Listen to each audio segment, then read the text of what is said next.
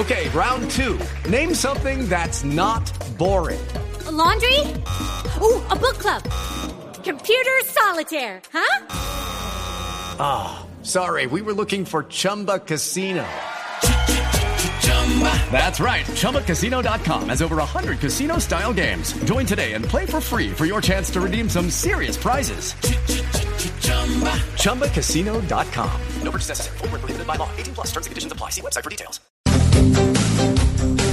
A veces, cuando las personas tienen hijos, les queda un poco complicado mm, atajarlos, digo yo. Controlarlos. Controlar, atajar, frenar. Ahí- quieto, papito, no se suba ahí, hombre, que se va a caer. Imagínense cómo maneja uno una, pa- una pataleta. Sí, ah, y en, en los centros comerciales, ¿no? En El- misa. El niño llorando y además lo- la gente mirando a los lados como, uy, qué mal papá, mire cómo lo maltrata, cómo lo hace llorar. Y no, si el niño está en una pataleta tenaz.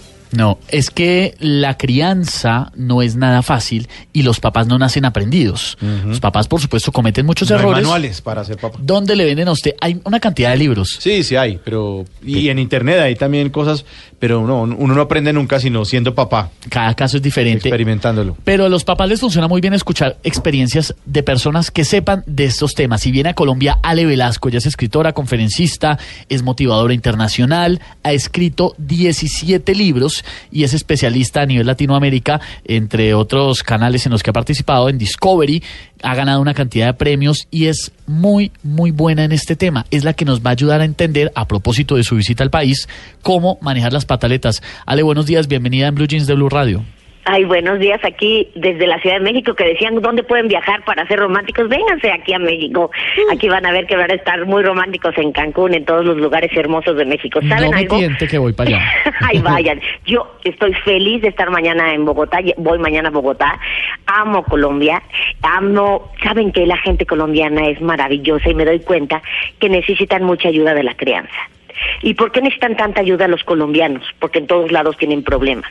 Porque hace, hace algunos años ustedes tuvieron mucha violencia.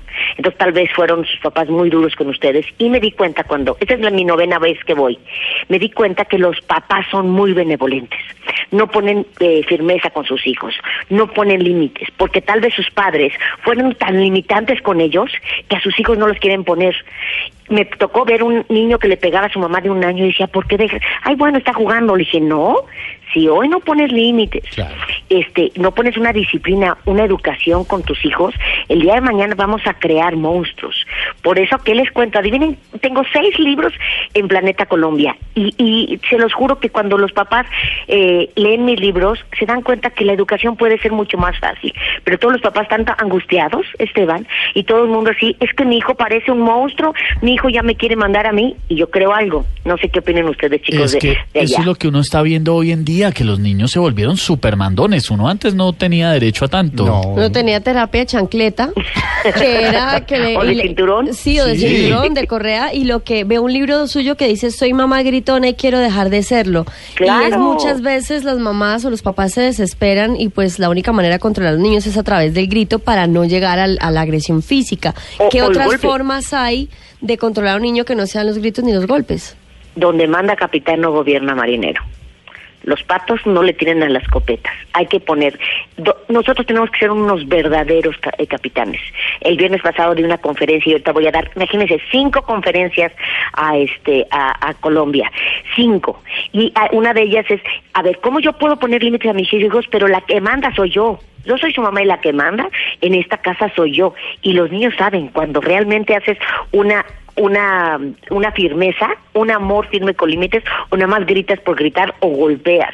Y este señor y me dice, no, una nalga, nalgada, no sé cómo se diga, un palmazo. Sí, una pal- digo, "No". Palmada. Una palmada. Palmada. Y le dije, no, no a los golpes, mejor date una palmada tú y no a los golpes, porque tú eres el adulto, le dije, y el otro es el niño. ¿Qué le estás enseñando a tu hijo? Que no se puede controlar, que la agresividad crea agresividad.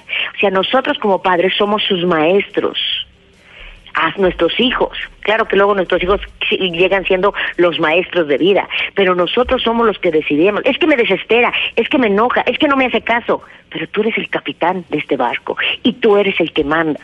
Tienes que tener confianza en ti, tienes que ver que lo que tú estás haciendo está por el bien. Se los digo porque yo tengo un hijo de 20 y Fernando empezó todo esto hace 23 años el viernes que nació. Yo empecé con todo esto y les digo que podemos hacer unos grandes ser huma- seres humanos con disciplina. ¿Y saben qué significa disciplina? Es educar más no castigar. Ale, es como... Eh, Dígame, eh, sí, eh, habla Mauricio. Eh, Mauricio. a- ahora hay una libertad que no se daba antes y era el- ahora se habla del libre desarrollo de la personalidad y muchos papás pues no corrían a los niños pues dicen, no, es que no hay que traumatizarlos. O sea, a mí mi papá en mi edad, en mi época, en serio me decía, hace eso, o me decía, ¿por qué no hay punto? Ya, pero ahora no, es que lo traumatiza, no le diga eso. ¿Cuál es el límite para no parecer un ogro, pero no, no convertirse en un, en un tonto? Te voy a decir una cosa, lo que pasa, como digo en mi libro, por favor no me grites, por las buenas hago caso, que los niños no deben de obedecer, los niños deben de hacer caso. Nosotros, Mauricio, Esteban, eh, eh, la otra que está por allá. Catalina. Catalina. ¿Cómo se llama? Catalina. Catalina, nos hacían, era obediencia, o sea, no te vas y punto. A hoy el niño le tienes que decir el por qué muchas veces, pero hay veces que decir, yo soy el que te estoy cuidando tu seguridad. Hoy papá decide por qué no vas. Tú no tienes el mando de tu vida todavía. En, los hijos pasan del asiento de atrás y cuando son adolescentes a ser copilotos y luego ser los, eh, los ma- manejar su propia vida. Pero se puede. No queremos hacer, Mauricio, hijos obedientes, pero sí poner reglas. O sea, aquí hay un horario, aunque sean adolescentes adultos, que mis hijos tienen que llegar a mi casa a tal hora. Si llegan después de la una de la mañana que les dejé, tendrán sus consecuencias. Los niños no se mandan solos. Mientras viven en tu casa y mientras tú pagues y mientras tú los mantengas, los que mandan son los padres, Claro. no los hijos. Se la dejen Pero- montar, como dicen acá. Exactamente. ¿Y por qué? Luego yo veo las pataletas en el centro comercial. Ahí les voy a dar un consejo que yo digo, como dice en mi página alevelasco.com. En ese momento que el niño está haciendo una pataleta, dices, ¡Y! ¿ya viste ese perro azul? O sea, le cambias el, el chip de su cabeza. Y el niño se va a parar como diciendo, ¿cuál perro azul, no? Lo agarras y te lo llevas. Ni le explicas que no le vas a comprar nada, ni Nada, le dices nada. enredarlo. Lo agarras y te lo llevas. Confunde líneas. O de repente, ¡Ih! se me olvidó pasar a la casa de la abuela por ta-". no sé, le cambias, el, entonces el niño se va a parar como diciendo, claro que en tu casa no va a resultar. En tu casa, y quiero decirles que también es maravilloso que voy a estar en Medellín, Colombia, el jueves en la mañana y en la tarde, porque estoy, voy a dar una conferencia que hice un libro con un persona de Colombia, Jorge Montoya. Y Jorge Montoya y yo en nuestro libro de duelo infantil hablamos del rincón del desahogo. Eso es este jueves. es este jueves, sí. Yo empiezo el martes 18 en Jimborichía, el miércoles, eh, perdón, sí, el miércoles en Jimborichía, el martes en Jimbori Pasadena, el jueves en Medellín, pero yo lo que les voy a decir a ellos, hagan el rincón del desahogo. ¿Saben qué es el rincón del desahogo? También será para ustedes, Catalina, Mauricio y Esteban, que el día que se enojen, vayan a la esquina del rincón del desahogo y rompan revistas. Se vale pintar, se vale gritar, se vale bailar, se vale expresar el dolor, el coraje. Dice una mamá, es que mi hijo llora y lo abrazo, pues ¿para qué lo abrazas si está enojado? Lo que él necesita es que, que lo dejes, que expresa, que diga. Se pone más bravo. ¿Saben por qué? Porque luego no nos dejan, no nos dejaban de chicos y luego el cuerpo no miente. Y el cuerpo es el que te dice, enójense y vas a ver cómo te va a doler la espalda, te va a doler la garganta, te va a doler todo. Dejen que el niño exprese en tu casa. Si el niño está haciendo un berrinche en el restaurante, te lo llevas al restaurante y a- en- al baño del restaurante y hablas con él. Y tiene dos opciones. O se calma ahí o se van. Porque no vas a ser esas personas que dejan que el niño esté haciendo la pataleta atrás de ti. ¿Qué culpa tenemos nosotros de estar escuchando las pataletas del niño porque el, el señor, el papá, no Claro. tiene la autoridad de controlar a su hijo?